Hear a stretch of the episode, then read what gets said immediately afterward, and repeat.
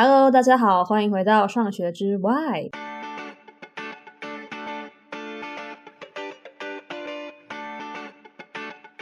好啦，哎，那我现在想要讲一点比较学术性、知识性的东西吗？因为，因为其实我觉得有个蛮有趣的是，你有跟我提到，我觉得，我觉得希望。如果以医生观点，我觉得可以传递一些你们的想法、医学的想法给听众。就是说，今天你有跟我提到说，你觉得医医学不是一种科学，你跟我说你觉得它更像是一种艺术，而且是比较不明确的一件事情。所以我还蛮想要听你讲讲看，你对这个的想法是什么？因为我觉得跟大众认知是差很多。大众就是觉得。哦，医生就知道会发生什么事，医生就是知道答案，那种很权威的感觉。可是你跟我说的是没有哦，很多事情都可能就是救不回来，可能就是很多可能性，我都我也不太清楚这样子。好哦，诶，我觉得一般大众对于医生的想法来说，医生就是呃，好，我去看病，好，我抽血，好，我照电脑断层，哎，那我应该就可以知道是什么问题了吧？那其实这件事情没有那么简单。嗯。换句话说，如果这件事情这么容易的话，其实。就这件医学训练就不需要这么多年了，那看起来就是应该 AI 很容易就可以取代医生了吧？但呃，事实上其实不是这个样子啊，就是呃，很多时候应该说大部分时候抽血或是做影像检查，它很多都是辅助或者是用来确认我们心中所想的诊断是对的，是对的。举个例来说好了，很多人。脖子酸痛，或是腰部酸痛，或是脚麻脚痛，然后有些人去照 X 光，或是照断层，然后就说你长骨刺。那当然这是个不太对的说法。那其实长骨刺人这么多，每个就为什么有些人有酸痛，有些人没有酸痛？对啊，这就是这就是一个问题。再来就是说，呃，比如说像呃小朋友或是一般成年人发烧，或者是去应该这样说哈，有些人痛风发作啊，有些人蜂窝性组织炎。那他去医院抽血，那大概看到的状况都会是，他说：“哎，你发炎指数高，哎，那你发炎指数高，那你发炎指数高，痛风跟风窝性组织炎发炎指数都会高啊，那到底是哪一个？”啊，有些人会说，那我们再检查一下尿酸有没有高。痛风的病人有很大一部分，他的尿酸在发作的时候是不高的。哦，他对，所以呃，那那所以它到底是什么？我们从这个问题就可以来看说呢，并不是抽血或者是做影像检查就可以知道说，呃，这个病到底是什么。它很多牵扯了它的，它本身就拥有的疾病。还有他他的发病的形态，还有他发病的位置，还有他在在医生的，就是他实际上长的样子，这些都是来帮助判断的东西。呃，以前在我还是实习生的时候，呃，有一个老师曾经跟我说过，呃，我们看病啊，其实就会有点像是类似投票的概念，就是诶，他有 A 症状，那他比较像 A 病，那他有 B 症状，他比较像 B 病，所以 A 病跟 B 病各一票。那他又有这个症状，他又像 B 病，所以 A B 病两票，A B 一票。哇哦，对，其实有点像，有点像是这个。民主式医学的。对对对，每个症状跟每个检查都有它的敏感度跟，嗯，我们就讲 sensitivity 跟 specificity。的问题，所以没有一个检查是可以百分之百的准确跟百分之百的准的。所以我当然大家看病的时候，很常会听到医生说：“你这个应该比较像是这种这个病，你那你这个应该是这个病啊，嗯、我们治疗看看，或是我们做一检检查看看。”嗯，对。对，所以在外面来看起来，好像每次来医院我们都要做检查，都要抽血，但实际上科学只是帮助我们诊断的一个工具而已。所以我才说，其实有时候医疗这行业不是不只是科学，它还牵扯到大量的医生的经验，还有他对这个病的认识。那这个东西是没有办法靠书本上或者是靠嘴巴讲解就去理解的，你必须要靠大量的经验去累积，才可以得出来。那所以，我才会说，医学有一部分其实很是一种艺术。嗯，对。那所以，那这就牵扯到为什么会有住院医师这个存在？因为你必须要花费大量的时间，你才可以累积大量的经验。也就是你必须要整天或是连晚上都泡在医院，你才有办法获得这些经验。嗯，了解。嗯、哇，就更 respect。我我觉得有点像像，就是我就是真实的。疾病的状态有很多，就是不同的表象的象征，可能都都是不一样的疾病，就是它可能会构成不一样的疾病，它可能是几率的问题，对不对？对，就它其实很复杂，所以它其实也没有一个真的很完整的一个系统，可以科学的系统去说，哦，这个 A，这个 B，这个 C，然后就会是 D，但其实不是这样。嗯、呃，大致上的推论过程可以是这样，可是以前像高中的时候，老师就会说，凡事必有例外，凡事必有例外。对对对，像。像苗仔刚提到，比如说高血压也是我们最常见的问题嘛。嗯那高血压这件事情就很，就其实它衍生出很多问题，比如说我们不讲它会造成的并发症，我们只讲它的原因。有些人就是年纪到了，血管不好，他就血压很高，血管硬掉，就是血压很高。但有些人是因为他有其他的问题，嗯、但是他是用高血压来表现，但是他本身没有感觉。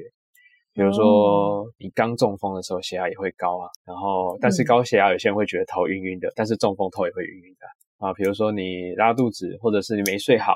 或者是你喝的太刺激的东西，比如说咖啡或者是 Red Bull，血压会高一点啊。嗯、对，那那我们这样讲的这些东西也没有办法靠影像或者是影像或者是抽血检出来。你怎么有办法抽血验出你喝 Red Bull？嗯，对啊，所以这些就全靠医生的经验跟判断，就是他到底是不是这些危急的病，还是说他只是一些，或者他根本就是自己血管的问题。嗯，对啊，对。对，我觉得这也是蛮值得让可能想要以医生为职业的人去思考这个问题。就是其实在，在呃，在行医的过程中，也许其实有蛮多的不确定性嘛。你认同吗？嗯，我认同。就是其实我们都会呃检查做一做，病人看一看，然后觉得说，嗯，大概是这个病，我们先治疗，先治疗看看。那、啊、如果过程治疗过程不如我们预期，我们会再修正我们的方向。或者是说，有些病就是要，嗯、比如说有些病就是要过了三五天之后，它才跑出另外一个真相。呃，有些发烧刚开始发烧没有什么不舒服，过了三五天之后才开始喉咙痛，才开始痰跑出来。那你可能要三五天之后你才知道，哦，它其实是呼吸道感染，类似这个样子。对，所以时间也是很重要的一个问题。真的，我觉得像如果像我是一个普通人，就会觉得，哎，听起来觉得病很难医耶，就会觉得。对啊，就是很难说，就是就是医病的过程，如果是比较复杂的病，有时候就真的就是医变的过程，就是不会像我们想那么轻松，不是说医生就可以救你，他可能是一个你要受苦一段时间，然后我们要去一起寻找方向的一个过程。对，所以我们才会说以病人为主，然后我们一起来努力。很多医生会说，要不然我们一起试试看，这样、嗯、这个说法是真的。嗯对，这个观念蛮重要的。对啊，那像比如说以前有很常我们讲一个笑话，就是有一个病人他很不舒服，他去看第一个医生没有用，第二个医生没有用，第三个医生没有用，还有第十个医生，他发现哦治好了，然后这个医生是神医，没有没有，他有些症状是到第九天、第十天才冒出来，那他已经看出来，哦、当然就可以治疗好。了解啊，这就是非战之罪啊，对啊，大概是这个意思。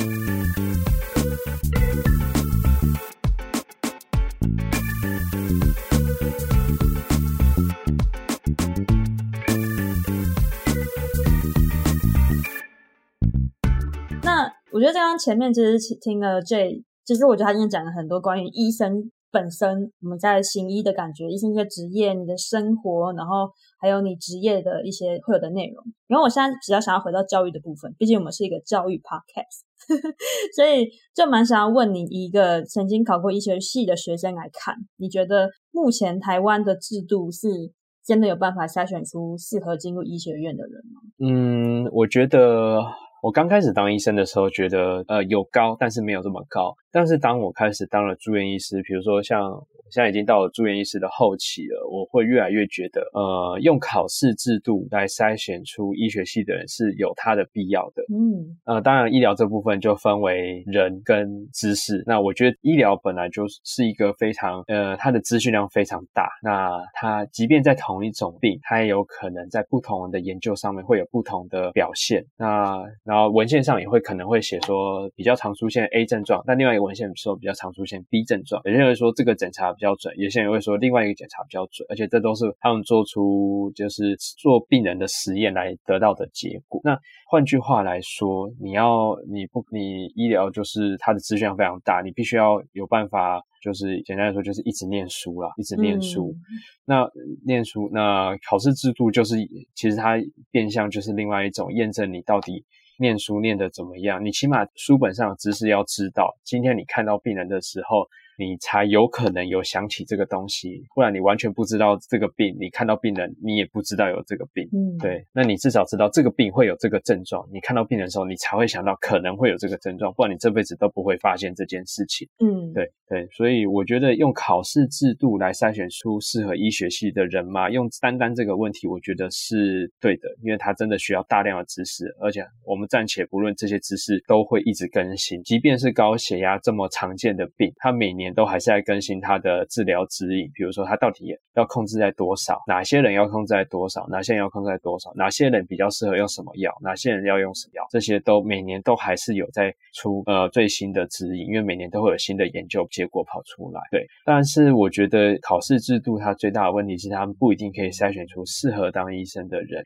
那第一个，比如说你要，我们刚刚讲那么多，就是你起码要抗压吧，就是要顶得住这些危机时刻的压力。因为很长值班的时候，呃，只只有你就是要自己守护一个护理站，或是两个护理站。当然，你后面会有比较 senior 的学长帮忙，但是他们可能学长可能也在忙他自己的事情，或是在忙其他的地方，所以很长时候你要 hold 得住这些。而且病人急救的时候，你 call 学长，学长来可能还要至少要跑个十分钟吧？你这十分钟病人不救吗？嗯。嗯，对对对对，所以你起码当下很可能就只有你跟护理师这两种人而已。那你大概一个护理站就是一个医生啊，所以那就是你一个医生，你就是要给什么药，要讲得清楚，讲得明白，不可以犹豫，而且要给的正确，给的快。哦，对，哎，真我真的觉得很难呢，就是你们已经睡不饱了，然后你们睡得极少，然后要极理性，然后面对的人情绪一定是很慌张的，这真的是一个很地狱哎，为什么我觉得这是一个超地狱的工作环境？对啊，所以浩浩很多就有睡眠障碍啊，比如说我现在就有有一点睡眠障碍。哦，嗯，对，就是很长时候，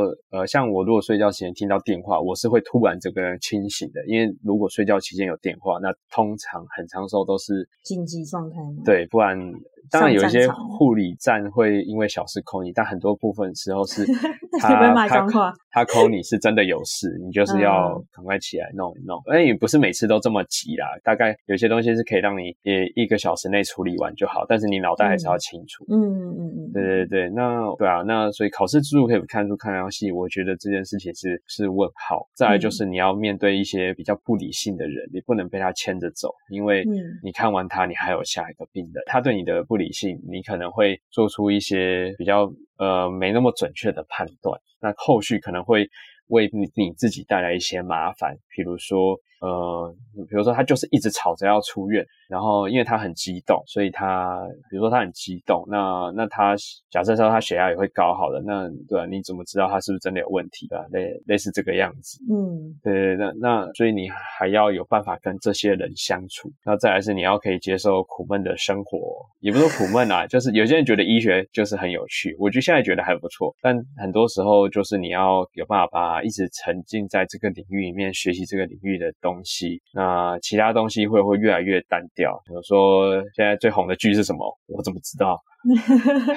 比如说现在流行的话题是什么？我怎么会知道？有有看奥运吗？有看奥运吗？哎，要看要看要看哦，有看，不错不错。对，就是会跟比社会比较同年纪做其他行业的同学比较脱节啦。接下来就是你下班，你下班的时候，他们下班的时候就是下班，或者是他们当然可能有一些事情。那但是你可能就是要泡在医院，对，那这个可能是三天一次泡，五天四天一次泡，对。那其实这样就会耽误很呃，也不是说耽误啊，就会影响很多你跟。朋友们的相处时间，嗯，对啊，那我觉得这些都是考试制度看不出来的，所以在呃，我记得在美国是类似用后医的形式，我觉得这倒是一个比较好的模式。他在他不会在你叫十八岁的时候就叫你决定你要不要当医生，那他可能念完大学之后，如果你想要当医生，你再自己去考。那其实念完大学的年纪，很多人都已经多多少少都有接触一些其他领域的东西。这时候他如果想要当医生，多半已经看清了，就是这个行业未来会。是过什么样的生活，他他必须要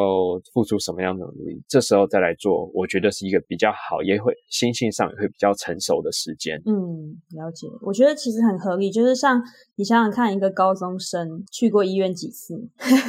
对啊，对啊。你你看过医生几次？你顶多去旁边的家里的小诊所看一下，对啊，真的你完全无法想象，就是你医医院可能长什么样子，他都不太知道了。然后到底医生啊，然后跟他接触的人啊，护士啊这些，然后到底生活。多么的忙，多么的累，然后要遇到多少不一样的人。而其实像想想，其实我还蛮讨厌去医院的。我真的觉得很佩服你，就觉得医院没有没有什么窗户，然后都白白的。然后 医院就是一个，对，我以前人家说象牙塔，我觉得还好。待久了之后，真的觉得它就是一个象牙塔，就是被关在里面的人们与你这样。哦，对啊，我觉得对，你要好好照顾你自己。啊，不不不会啦，不会啦，现在有比较好了。后来发现，不管在哪个行业，找到自己想做的那个领域还是比较重要的。不管这个会有多辛苦，毕竟你有你喜欢做的事情，嗯、你才可以忍受这些辛苦。嗯，了解。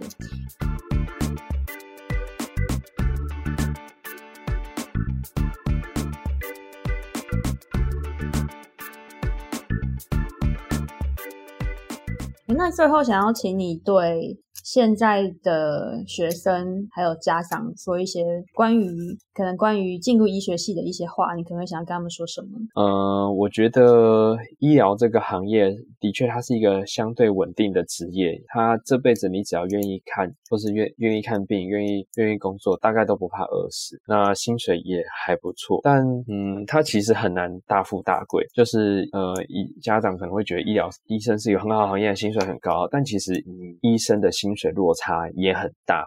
那其实这也是靠他的劳力去换来的。也就是说，如果今天你不想这么密集或是这么辛苦的工作的话，薪水大概也不一定真的这么好。但他衣食无忧是没有问题的，衣食无忧是没有问题的，只要你不要太夸张的话。对，那 但是医疗这个行业在台湾，我觉得这几十年来看，它是走下坡的，它是下坡的行业。呃，举个例来说好了，就像前面我们提到说的，一颗药比你买的糖果还便宜。你真的敢吃这颗药吗？对，那有时候我都觉得这颗药，嗯，这样讲没有任何的偏见，但我就是觉得这颗药效果不好。但是我看他在国外的研究，它的效果是蛮好的。那对，那你把药的价钱拉低，你怎么可能拿得到跟国外一样价钱品质的药？这件事情就不可能啊。那换句话说，你药价也低了，那什么都低了，那其实你就会发现你的薪水跟待遇是越来会是这几十年真的是在往下走的。现在已经没有办法跟以前比，那我相信未来也不太可能可以跟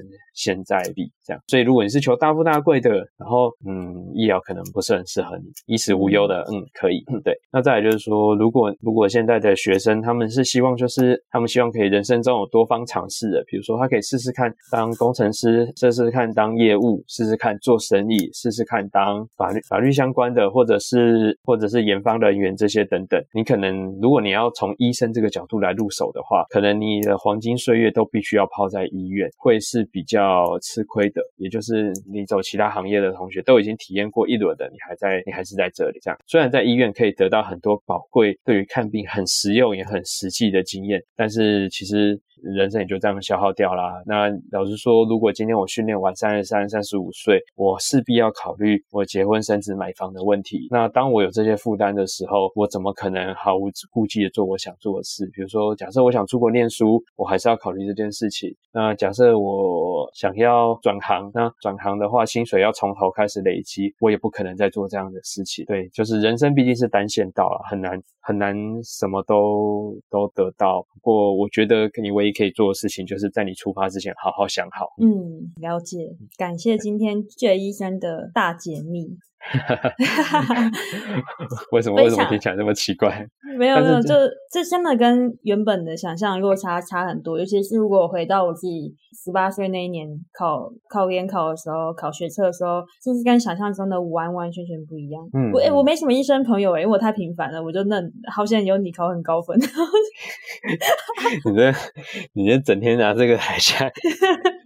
哦，那都是运气啊！那那我那个真的就是，我觉得台湾考试制度有很大一部分就是，你看我，其实我从小到大都觉得你应该是比我厉害的人，不管是在这件事情倒是是真的，不是因为在你的 podcast 才讲。我觉得从小到大，只要是关于逻辑或是数理方面的才华，你一定是比我高的。对，这从我只要考试不行，我一定是找你来救援。我被医学系的人称赞。对啊，可是其实你看台湾的考试制度。没有办法很好的表达一个人的真实的才华。嗯，对，我可能我可能比你好的地方就是我比较愿意吃苦，我比较愿意埋头下去做，然后我也比较认份嘛。嗯，大概是这样。我就，我就轻浮。那你活泼啊，你你可以活得开心啊，对啊，对啊。但是可能可以筛选出一些很的确是相对呃比较会读书的人，但是能在这其中他的能力值的差别，我觉得是没有办法靠考台湾的考试制度来看出来的。嗯嗯嗯，大概是这样。我，嗯，我是真的很感谢你今天的分享，因为我觉得台湾的制度一直一直有个问题是，我们在升学之前一直都对呃那个领域或是特定职业的。给学生的资讯是非常非常少的，其实学生根本不知道我进入什么科系，未来会是什么样子。而且我觉得最难的就是像医学系这件事情，你进去了，你基本上你就是当医生，你其实可以做的其他转换的选择还蛮少的，就是跟一般的科系相比，一般科系你可能念完你不想做，你不想做什么英文系，没关系啊，你就去做其他的事情，很 OK。但是医学系这个成本一下去，因为你有跟我说过，其实学贷很贵。嗯，对，学贷很贵哦。对。对，所以你埋下去了，你突然间说你要中断了，真的是一个很大的抉择吧？就你现在说下去也是对，真的是真的是很很大的一个抉择，然后。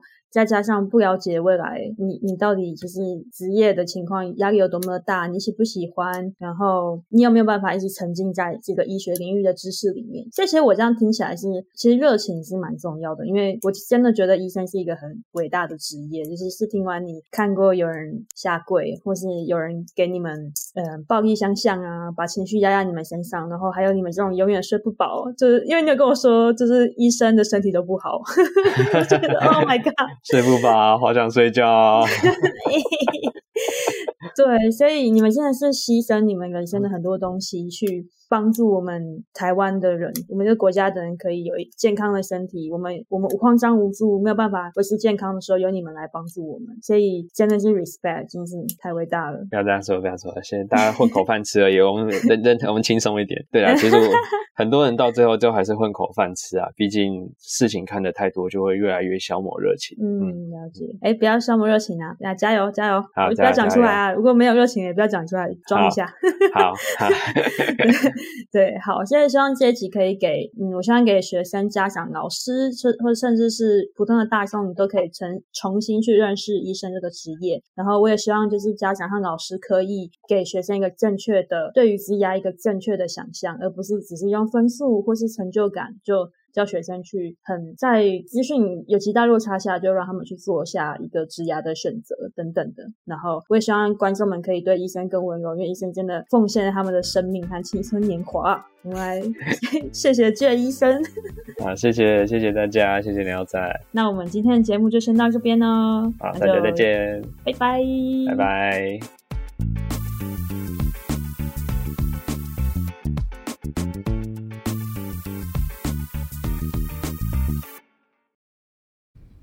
Hello Jay，老朋友一场，感谢你来我的节目玩，留一些话给你。以前我们一起读书考试，然后其实看到你上师大附中，然后又念了医学系，其实心里那个时候还蛮羡慕的，可能还有点嫉妒吧。我觉得你身边的朋友应该也是这样想。可是看到你开始实习之后啊，就是对职涯或是未来就像有很多很负面的想法和情绪的时候。其实很震撼，然后也很感慨，因为我觉得十八岁的我们都很努力，尽全力的想要准备我们的未来。就像你说的，其实十八岁的我们好像知道很多事情，但其实我们知道的事情根本就不足以理解这个世界。其实连学校的老师和家里的父母，我想也都不太了解。可是这个社会和学校认同我们的方式，就会一步步把我们带向一个无法预期的一个未来里面。所以跟你聊完之后，我真的很尊敬，就是你们这些医疗人员，每天要读着很艰涩的知识，工时常常超过二十四个小时，然后医院的环境都是四面白墙，你们要很理性的处理那些生死和伤痛，却又要面对着压力极大、情绪很不稳定的病患们，然后有时候还要讲很残酷的语言。我听完之后，觉得我根本没办法承受你跟我说的那些压力。然后你竟然是在危机的情况下要面对这一切，所以身为朋友，我真的觉得其实蛮心痛的。我常常听你说，就是医生虽然知道要怎么样变健康，但根本就没有时间去顾到自己的健康。所以其实我很希望台湾可以对医疗人员更好，然后所有的民众都可以更体谅和知道你们的工作还有训练压压力到底有多大。